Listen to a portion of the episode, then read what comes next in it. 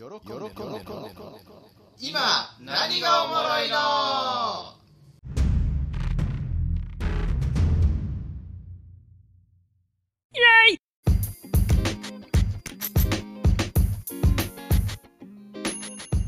皆さんこんにちは。喜んでです。いつも私のポッドキャストをお聞きいただきありがとうございます。本日が9月26日土曜日の配信分。ということですけれども。はい。いよいよ明日がですね、半沢直樹最終回でございます。おお。あれ？なるほど。薄いな。ああれ？薄いな。盛り上がろうぜちょっと。見てない。大和田さんの話とかしようよ。ちょっとね、見てないものは話せないですね。信じられんわそんな、そんなに？そんなに？いやえマリモさんも？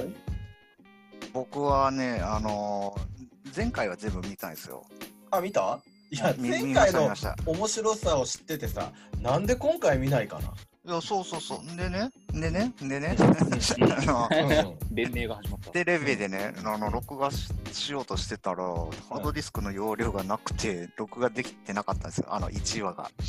あで、最初から全部見たい私としては、ちょっと、まあそりゃそうだよ。わーってなって、ちちょっと途方に、途方に暮れてたんですけど、ーうん。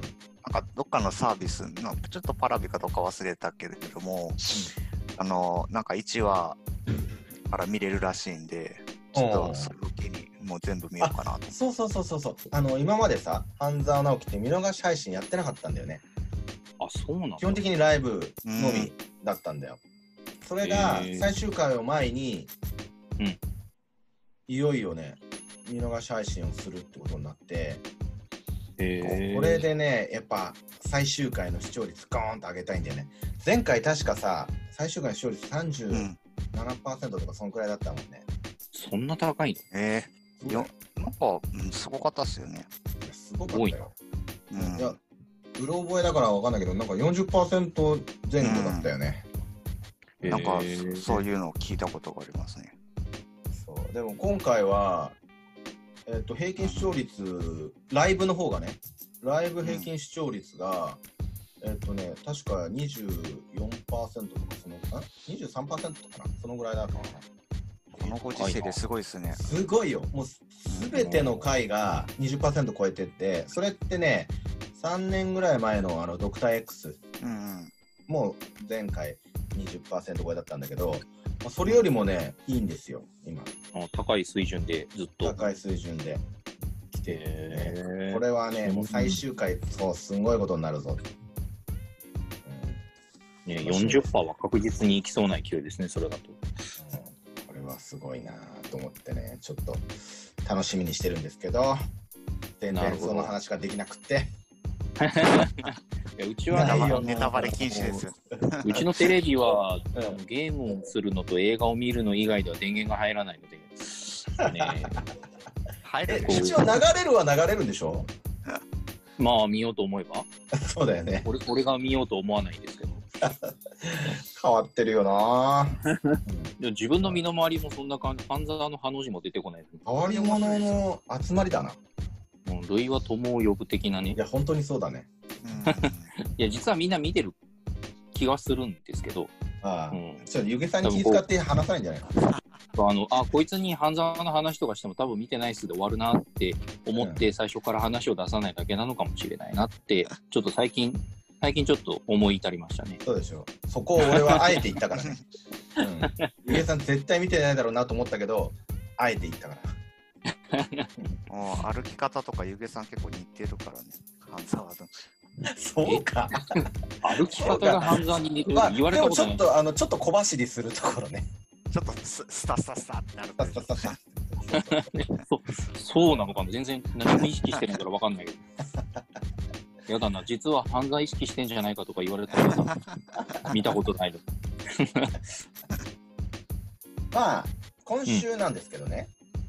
はい。アニメ界の、2回目ですよね。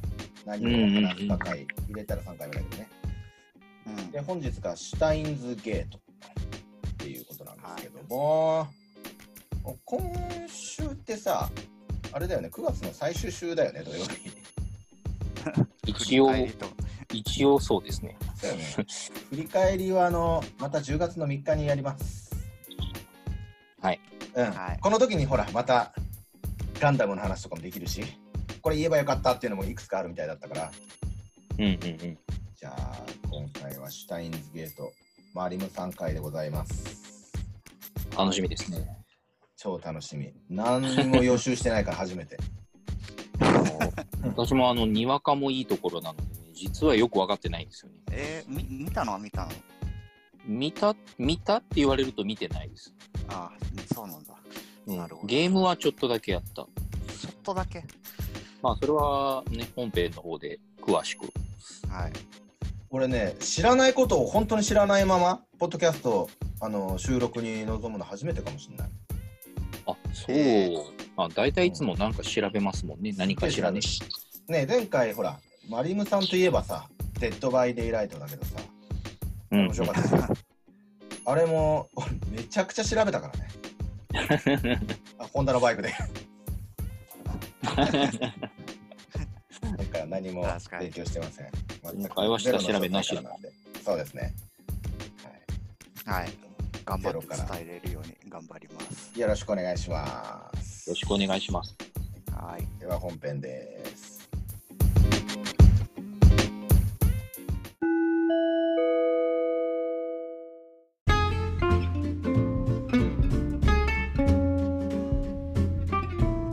宇宙には始まりはあるが終わりはない無限星にもまた始まりはあるが自らの力を持って滅びゆく有限英知を持つ者こそ最も愚かであることは歴史からも読み取れる。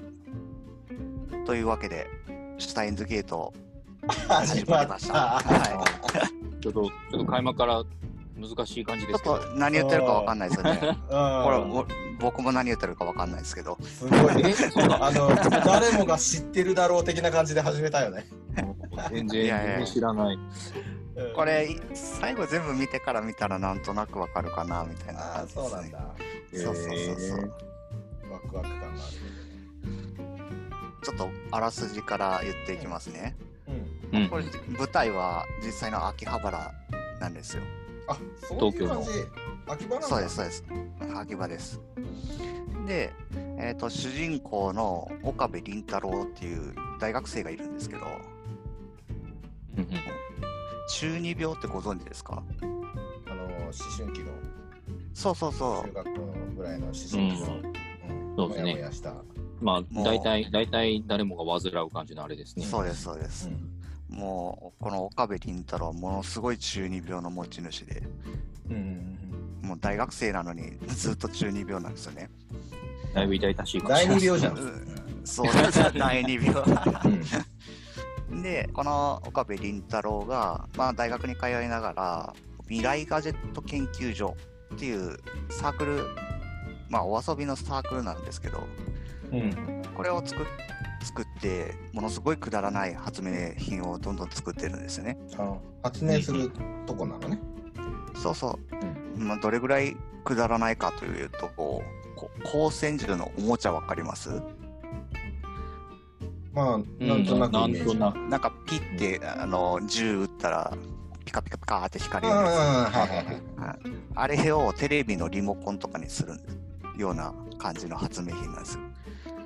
ああ、いらああ、なだいだいぶ、だいぶくだらないですね。だいぶくだらないですよ。う んで、それプラス中二病を患ってるので、かなり痛々しい感じなんですけど。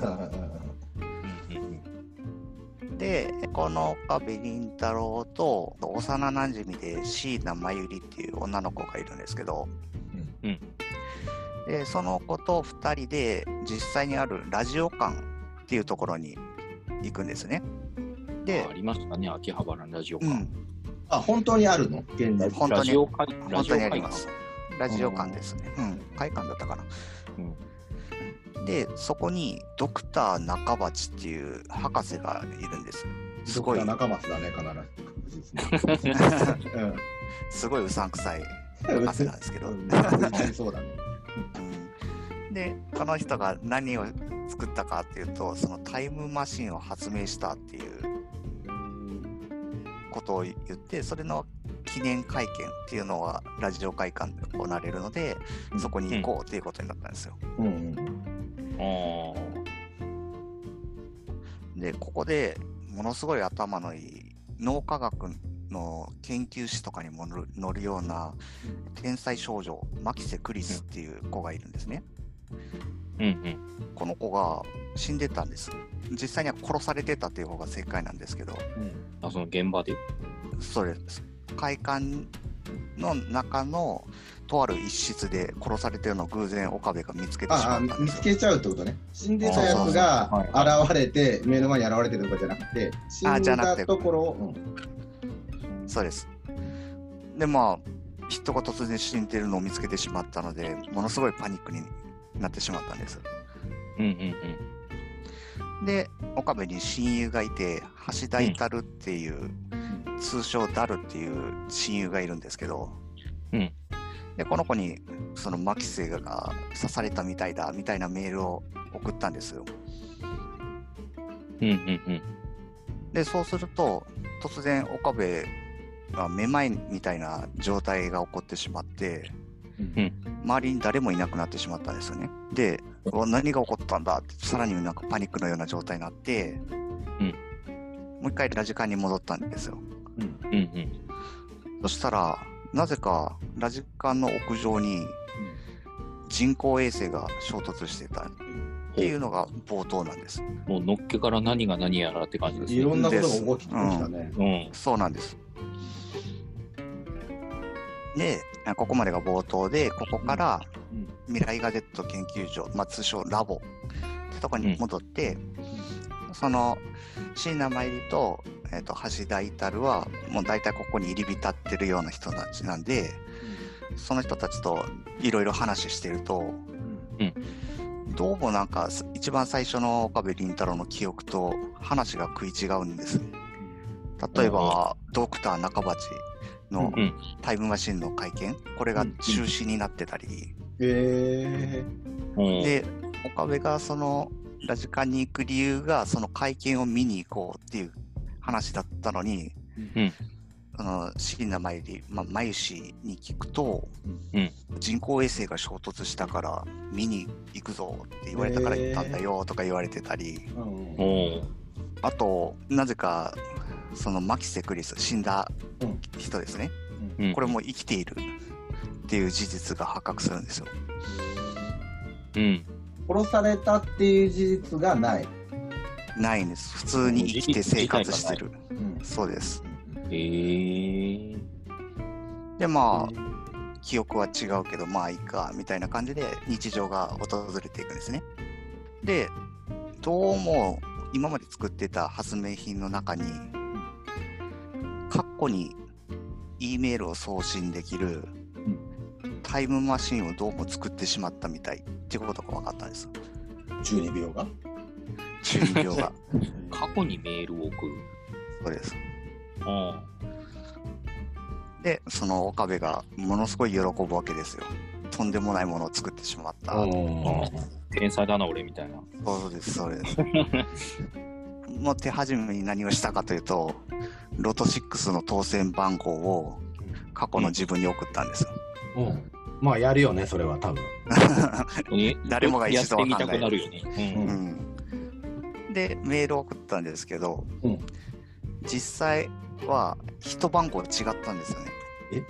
ラボのメンバーの一人のうん。子に買いに行かせたんですけど、うん。その子が間違って、一番号間違って買ってきちゃったから結局外れだったんですよ。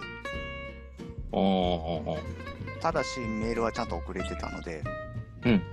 あこれは本物だっていうことで、あ過去の、過去の友達、なんとか、あの友達に買いに行かせたの？はい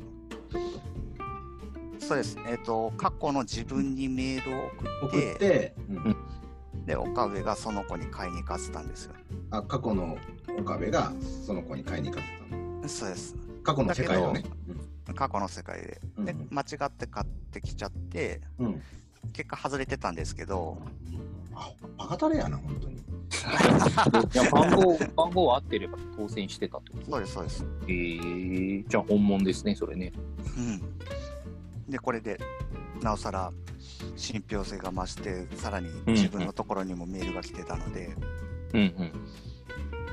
まあ、これをみんなの、周りのにみんなにも使ってあげようみたいなことをし始めるわけですよ。うんうんうん。何か、こう、後悔したことがないかとか、なんかやり替えて別の人生だったらいいんじゃないかみたいなことを聞いたりして、うんうんえ、すごいな、いいな。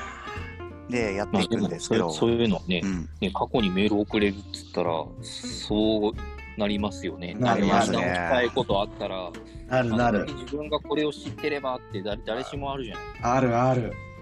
それを教えられるわけでしょ。そうですよ。これはちょっとワクワクしますよね。絶対欲しい。でも、過去を変えるっていうのは結構リスクが伴うんで、まあそうだよね。倫理上の問題が結構あるね。ですね。で、それをマキセクリスも一応ラボのメンバーになってるんで、うんそういうのはやらない方がいいよみたいなことは言ってくれてるんですけど、うんまあどんどん過去みんなの要望を答えて改ざんしていくんですよ。うんうんうん。で、まあこれが悲劇の始まりなんですね。悲劇。悲劇。悲劇。悲劇が起きるんです。で、これと並行してなんですけど、とマキセクリスが、このタイムマシンは過去にメールを送るだけの機能しかないんですけど、うん。2日分自分の記憶を過去に戻せるようなタイムリープマシーンっていうのを完成させてしまうんですよね。記憶を過去に戻すというのは、自分の意識を過去の世界に飛ばせるってこと？そうです。そういうこと？うんあーあー、でだからあじゃあ実際には過去に行ってるような感じになるんだ。あ、えっと、実際に過去に行きます。っていうことだよね。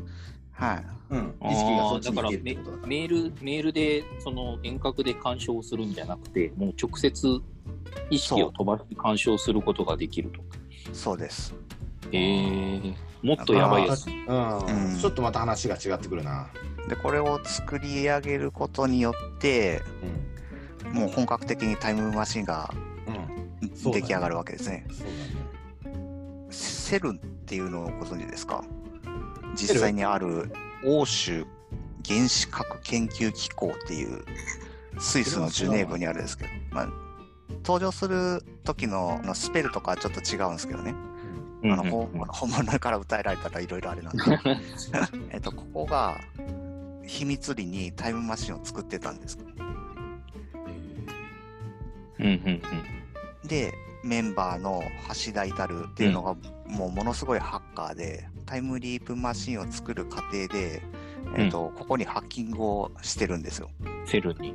そう。んほうほうほううでそれを最初はそのパスワードとか解析して入らないといけなかったのに、うん。いつの間にかもう直通でセルンとつながってるような状態がずっと続いてたんですね。いつの間にか？いつの間にか。向こうから来たみたいな感じ。おー。結果セルンがこっちの情報を全部筒抜けでうんうんうん。取ってしまったがために岡部たちは命を狙われる羽目になるんです。よ勝手にタイムマシン作ったから？タイムマシン作ったからそのタイムマシンを奪うため。なるほど。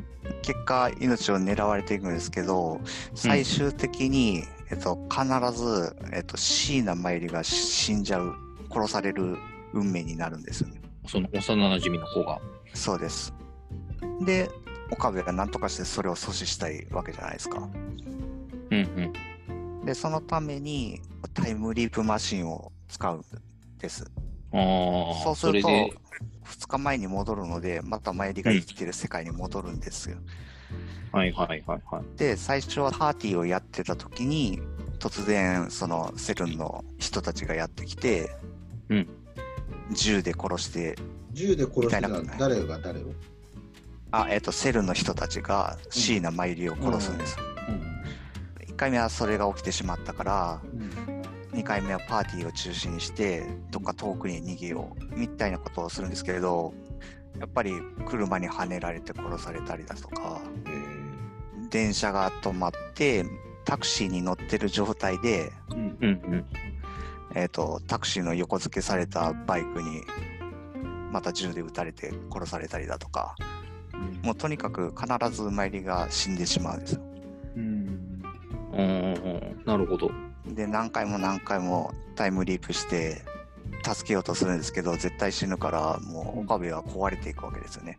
どうやっても助けられないみたいな感じで。うん。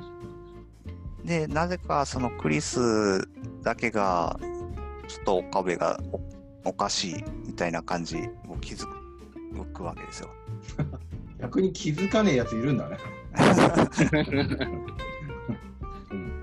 うん、ああ、なるほどね。そのずっとループしてるから、なんか様子が変だぞと。そうなんです。ただループしてるかどうかはわからないんですけどあ、毎回かんないの？わかんないです。もう周りのみんなはうん毎回同じ行動を取るんですよ。その過去に戻っても同じ行動を、えー、と思考回路なんで、で記憶を持ったまま過去に飛んでるのは主人公だけ？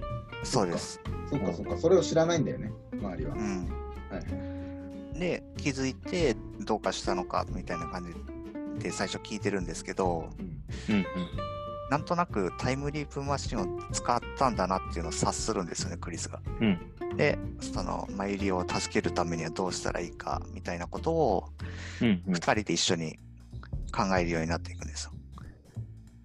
うんうんうん1人でやるより、まあ、2人でやった方が助けれる可能性も増えるだろうし。うんその時にですね、えっ、と、未来から来た未来人が実はネット上で話題になってて、うんうん。ジョン・タイターっていう人物なんですけど、うん。外人や。ジョン・タイター。うん、これも実際に2000年ぐらいにいたらしいんですよ。へえ。うんそのジョン・タイターを名乗る人が。そう。えー、この人が椎名参りを助けるためのアドバイスを教えてくれるんですね。それそれの方法が、その過去改変を行った、改ざんしたメール、うん。これをなかったことにすればいい。えーどういうことかというと、そのうん。実際には訂正したらいい。訂正すると、うん、いいよっていうアドバイスをくれたので、うん。その今まで仲間たちに要望を送ったメールをうん。内容を聞いて、うんで、それはやっちゃダメだから、訂正のメールを送ってくれ、みたいなことをお願いしていくんですね。うーん。うんうんでもこれって、その、過去後悔していることをなかったことにしたいっていうのがもともとの希望でメールを送ってるから、うん結構その仲間も、やめないよね。うん、そうなんです。それはやめないよね。うん。やめないです。それはね、例えば、ロトのさ、当選番号送られてきてさ、その後にさ、でもこれ、なかったことにしてくれって言われても、いや、俺知っちゃったし。なんなんでってなるよね。で、それで、まあ、仮にね、幼馴染が死ぬ未来を変えるためって言われても何言ってんのって話になるし。うん。そうだね。過去の自分はね、うん。そういうことになってるのが分かんないからね。ううんん。うん。まあ、でもそれ、まあ、その参りが死ぬんだっていうのを懸命に説得して、少しずつみんな分かって、納得してもらって、うん。えーメールをもう一回送ってくれるんですね。なかったことにするために。で、それをすることによって、とちょっとずつ、えっと、毎回帝国で参りが死んでた時間が少しずつ伸びていくんです。ああ、なるほど。うん。ちょっとずつ未来が変わっていってるんですね。未来が変わっていってるんですよ。で、みんなのメールを送った願いをなかったことに全部ししたんですよね。ロトのこともなくして。うん。ううんん。で、一番最初に送ったメールをなかったことにする直前で、岡部が気づいてしまうんですよ。このメール、その最初のメール、橋田至にラジカンで送ったメール、うん。これをなかったことにすると、うん椎名参りは生きるんだけど、あ、クリス、クリスが死ぬんですよ。なるほああ、なるほどね。そう、こう、毎回毎回助けてくれるクリスに、ど。うんもう岡部も恋心も抱いてしまってるのなでる、ほうん。ものすごく悩むんですジね。レンマだ見殺しな。に、見殺しにしてしまうわけですね。そうなんです。ただ、参りも幼な馴染みだし、うん。どっちを救うかっていう、もう究極の選択を迫られてしまうんですよ。っていうのがあらすじですかね。なるほど。ね。結構深いね。深いうん思ってたより深かった。そうだね。いや、結局、過去をさ、ちょっと変えちゃったところからさ、歪みができて、いろんなことに影響してきちゃって話よね。面白いね。そう、うんタイムマシーンは実現するかどうかっていうね、あの、議論が結構あったんで、昔。うん。で、実際にはできるらしいのよね。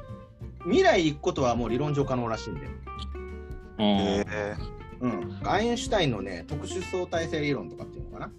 あー全ての物質はそうそう光より速く移動することはできないけどその物質が高速光の速さに近づくと質量が増加して、あの時間の流れが遅くなるっていうね、だから速いスピードで移動し続けると地上で普通に暮らすより時間がゆっくり流れる。あー。はいはい。はいそう。だから、まあ、これ浦島効果っていうみたいなんだけどさ。うん、なんか聞いたことある。新幹線に乗って東京から博多まで1200キロ移動すると10億分の1秒だけ未来に行くことができるらしいの、えへこれなんか東京大学の名教授が言ってたらしいんだけどさ。ー、200キロもすごいですね。あそうそう10億分の1じゃ体感できないですよね。で帰ってできないよね、うんでもこれそう未来には行けるけどそう過去にはね本当は行けるのかもしれないけどさその倫理上の問題が出てきちゃうから、う。ん。ね、過去を変えちゃうとね自分が生まれないとかさ生まれなくなっちゃうとかさ、そういうことが起きるからだからできないとしてるらしいんだけどなるほど。うん、だからそそんな感じだよね。そうです、そうです。そうそうそう。面白いね。もうまさにそんな感じで。うんうんうん、それが何？何話ぐらい続くの？これは24話です。今話した内容がそれ24話？22話までです。最後残してくれたんだ。残りには果たしてどうなってしまうのか。いやー、これねえっと、言おうと思ったんですけど、うんこれの次の作品で、えっと、シュタインズゲートゼロっていうのがあるんですね。うん。で、えっと、もう結論から言ってしまうと、あの、両方とも助けれるんですけど、あ、そうなんだ。うんうんうんマキセ・クリスを諦めてしまう世界線っていうのが、まあ少なからず存在するんですね。うん。うんうんで、その諦めてしまった世界線の話が、えっと、シュタインズゲートゼロっていうアニメなんですよ。うん。おー続編？続編です。これってさ、あもともとゲームなんでしょ？ゲームです。え、ゲームでもそういう話なの？ん？ストーリーそうですよ。は。あ、そうなんだ。うん、これの一番その選択式で話が進んでいくやつなんで、ああ、まあそういう当然やつなんだ。うんうんうん。バッドエンドもあれば、いいエンディングもあるんですけど、それの一番えいいエンディングうんうんが、このアニメの流れですね。24話までの。なるほど。そうなんだ。へえ。これさ、え絵はどんな感じの絵なの？っていうか、見ろよって話だよね、え？自分で。なんとも言え自ない。分で調べろよって話だよね。こんな感じって口で説明するの難しいですよ。なんか結構ね、アニメで見たらちょっと面白そうだな。あ、ちょっとですけど、これか。10話ぐらいまでは、僕一番最初見た時にそこまで面白くないんじゃないかなぐらいで見てたんですよ。うんうんうん。10話、確か10話やったと思うから、ガラッと引き込まれる描写があって、うんで、じ13、4話ぐらいから、うん。僕その次の日仕事だったんですけど徹夜して見てしまいましたね。止まらなくなっちゃった。止まらないんですよ。これはあ、なんえかね、この赤い髪の毛のがクリス？クリスです。帽子かぶってんのが幼馴染とか。あそうですそうです。なんか一時期すごい話題だったのは覚えてて、うん。その世界線っていう言葉が割とそのいろんなとこで聞くようになったのがこの下着が出たぐらいの頃からだった気がするんですよ。ああそうですね。僕もちょっとさっき世界線って普通に使っちゃったけど。全然知らないけど、そのワード。えっとですね。この中のセリフをそのままいあのお伝えすると、うんえっと、まず時間は過去から未来へと流れる一本の線ではありません。世界線という無数に平行に流れる川のようなもので形成されています。うんた例えば、あなたが今日通り魔に殺されるとします。それを未来から来た私が防いだとすれば、あなたが殺された世界と生き延びた世界の2つに世界は分岐するわけです。で、ジョン・タイターは説明してくれるんですね。あこれが世界線ですね。へそのこの線が。ーっていう考え方ってことね。そうですね。あれだね。ドラえもんでさ、もしもボックス使ったらさ、あのパラレルワールドができて、そっちはそっちで別のせ世界が動いてくるのと同じような感じじゃない？ああ、そう、そうですね。だからまさにそんな感じだと思います。未来が変わるんじゃなくて、ただ新しい分岐が生まれるだけだってことですね。そうです。うんへーおー面白いね。なんかこうななんいわゆる量子論とかそういうところが絡んでくる話なんでしょうけど、なかなかガチガチの SF ですよね、これ。うん。あ、でもそう、です。面白いね。なんか、題材が面白いね。そのタイムマシーンうん。っていうのが。うんうんうんえーなんかこの絵見たことあるな、俺。この見たことこのキャラクター。おー。これ、こいつが中二病のやつか？あの、ちょっとひょろっとな背の高いやうん。ひょろっとして、研究服着てたらそうですよ。つ。あ、はあこれ、これなんか、どっかで見たことあるな、こいつ。実際に、実際に、実際にいました？うん、なんか、こんなやつ見たことあるな。アメリカに、アメリカにいたかもしれないい。たのかもしれないい。や、アメリカじゃなかったな。アメリカじゃない。アメリカじゃなかっえーこれ、ストーリーもいいんですけど、その、なんだろう、あの、主人公の岡部倫太郎の、なんか熱いところとか、その、ものすごい弱いところとか、た。うん、人間らしいんだそう。いう、うん、ものすごい人間らしいですね。この中二病っていうのも、あのマユリがうんちっちゃい時に両両親かな？亡くしてしまって、でそれを寂しさというか悲しさを紛らわすために始めたものなんで実際はやらなくてもいい感じなんですね本人はうん。ただもうそれがキャラで定着してしまってるからそれを演じてるような、うん。なるほど。うん面白そうだね。えこれ何？いきなりアニメになったの？漫画では出てない？漫画では出てないんいやどうだろうどっちが先かわかんないですけど漫画もあるとは思いますけどねあの、グラブルみたいなもん。ゲームから直アニメ。ああそうっすね。まあ、多分そうなんじゃないですかね。うん。まあ、グラブルも漫画はあるけど、うそのん順番があるわけではなくて、ゲームを中心としていろんなメディアに展開してるってだけですね。多分そんな感じ。これはあのー最終話を見たらまた1話を見たくなるんですよものすごい伏線伏線が散りばめられててそれを回収して終わるんであ、そういうことみたいなのが各所にあるわけだ。そああ、それがまた気持ちいいんですね、これ。うめちゃくちゃ気持ちいいですああ、そうなんだ。え最後スカッとするの？めちゃくちゃスカッとしますよ スカッと系ですか？いや、でもね、うんだいぶその救われない感が漂ってるんで、うん。こう、どうか救われてほしいなとは思いますよね。そうだね。いや、かなりだよね。だって、どっちかを選ばないといけないっていうジレンマはすごいね。うん。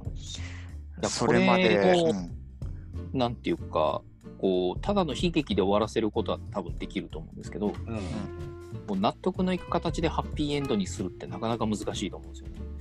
そうだね。それをどうまとめてくれているのかは、個人的に気になりますね。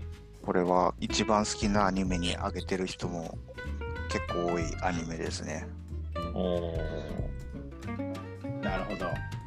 見ると思う、俺。俺の大好きな Amazon プライムあでりますよ。あるかな？ちょっと待ってくださいね。あ、下着ないな。あ、ないのか。ないのかよ。ななくなった？ない。じゃあ、ツタヤかな。あ別の媒体かですかね。ね、ネットフリックスにありますよ。ネットフリックス、Hulu とかにあるかな。も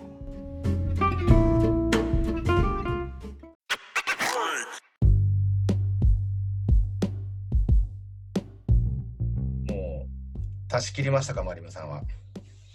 いや、まだ出し切ってないですね。あ、出し切ってないのかよ。選手みたいなこと言ってる。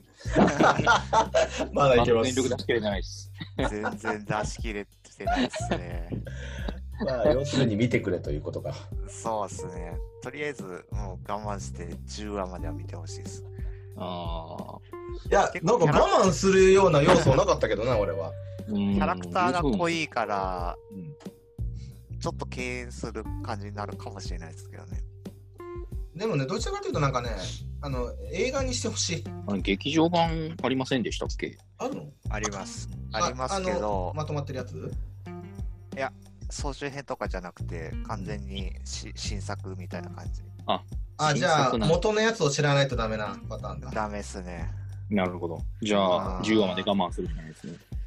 いや、もう見たら、ゼロも見ちゃうと思うんで、え、何話完結だったっけ？アニアニメで。20 24話です。あ、でも短いよね。まあ、いわゆるツークールですね。ツークールですね。うんそうだよね。この前の、先週話してたガンダムの50何話とかに比べれば、北斗の拳の100何話に比べればね、まあ、そんに比べればあっという間ですよね。あっという間だね。うん、見たいなと思う。ちょっと俺も探してみよう。うん、子供たちはどぜひうかなと思うけど。うん、ちょっとね、話が小難しい難ちょっしい、難しいですね。そうだよね。うん。多分理解できないだろうな。中学、高校くらいから楽しめるんじゃないかなと思います。個人的に。と。うんうんうん。アニメ面白かったな。ガンダムも実はね、俺この前の休みの日、あの、うんうん Amazon プライムで1話見ましたよ。面白かったでしょ？うん、面白かった。うん。で、何がすごいって、やっぱりあの主題歌、もう声が昔っぽいなと思ったもんね。あのカットの入れ方とかさ。うん、あのね、味わい深い。味わい深いです。味わいあれはあれで深い味わい深い。ガンダム第一に立つって出たよ。うん、あれ、震えますよね。うん、震えた。はい、これ、ゆげさんってたやつだと思ったもん。伝説の始まりみたいな伝感じ説の第一話ですよね。あれでもまあ、それに多分ね、負けず劣らず、多分下着もかなりインパクトあると思いますね、これ。うん下着は確実に見るよ。うん。ぜひ見てほしいです。うんあのお全部見て面白くなかったって言ったらうん土下座しますんで。マリムさんのフライトかけたんですよね。あの、デスクの上に登って土下座してくれない？もう全部仕切りも全部外すんで。ソーシャルディスタンスを無視して土下座。土下座。大変申し訳ございませんでした。まっていうぐらい。い、ま、間違いなく面白いぞと。面白い面白いですい。やでも絶対面白いわ面白くないわけがないなと思ったよ。こうのんテーマだったら。題材面白い要素がね、だいぶ、だいぶみ散りばめられてる感しましたからねそうだ。ね。いや俺ね結構タイムマシン系好きなんだよね。はいトラブル系が。うんうんうんじゃあ、なおさら、ぜひ見てください。本当に全く知らないアニメだったけど面白そうだなと思って聞けてよかった。いやアニメ終わりましたね。ですねなんか、うんこれで終わりでいいんですかね。次、ゼゼータガンダムとか始まるんじゃないですか。あでもさ、いろいろさ、ガンダムやるっていう時に心配をしてくれたうんうん。リスナーさんが、第2弾もって、ね、言ってくれたから、うんうん希望してくれたから、ありがたいです第2弾をね。まあ、その前にあれだよね、来週が、あの、振り返り ?9 月の振り返りなんで、9月って、まあ、音楽もやったけど、うん初めての音楽もやったけど、音楽とか、あとアニメだね。ガンダムと下着。そうですねガンダムに関して。はまねもっとあるんですよみたいなことをゆげさんが言ってさ、え、どんなことって言ったらさ、え、それなんで言わないの？っていうあ内容だったよ。いやねそれ、それ言い出すとね、多分ねうん、あの、時間足りないんですよね。そっかそっか。うんまあまあまあ、そういうためにね、振り返りがあるから。その振り返りの時間をもってしても足りない気がするので、またね、どこかで機会があったらお話しするのもいいですね。第2回はうん10月にやりましょう。割とすぐあるの。第2回10キン月にやろす。ぎた。ちょっとあのちょっと準備しておきますわ。うん気持ちが熱いうちにね。あとね、ああ10月はね、あのハロウィーンあるじゃないですか。うんうん、うんね、ハロウィーンあるでしょ。おー、ハロウィーン。そう、ハロウィーンはあの我が家でね、えーパーティーをするんですよね。楽しみですね。はい、ゆげさんとマリムさん、あとマリムさんの彼女はい。を呼んで、我が家でうんうんハロウィーンパーティーをするんですけど、まあ、その時にねそ、その前の週で、俺のお箱料理会をね、やろうと思っていて、うんうん。おー。それはもうこの料理は絶対誰が食ってもうまいっていうぞっていうね、料理の作り方を披露しても、発表してもらう。で、それを一品パーティーに持ってくる持参すると。持ってくると。そう。それで食べる。うんなるほど。っていうのをね、ちょっと考えてますんで。おー面白そうですね。ですね僕は相当自信ありますよ。私もありますよ。ちょっと自信なくなってきたな。いや、だって、唯一、あの、ゆげさんは、あれだよね。家で作ってくるっていうんじゃなくて、我が家で調理しますからね。マジで。そうですね。まあ、ちょっと都合上そうせざるを得なさそうなんで、そうそう。だから塩だけ持ってくるというね。その塩だけ持参するね。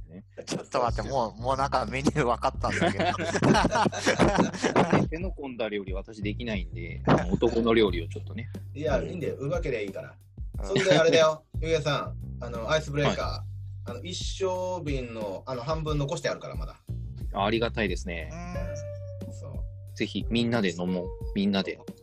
僕もちょっとペロッとしたいですね。美味しいから、ペロッとしちゃんちゃんと飲んで。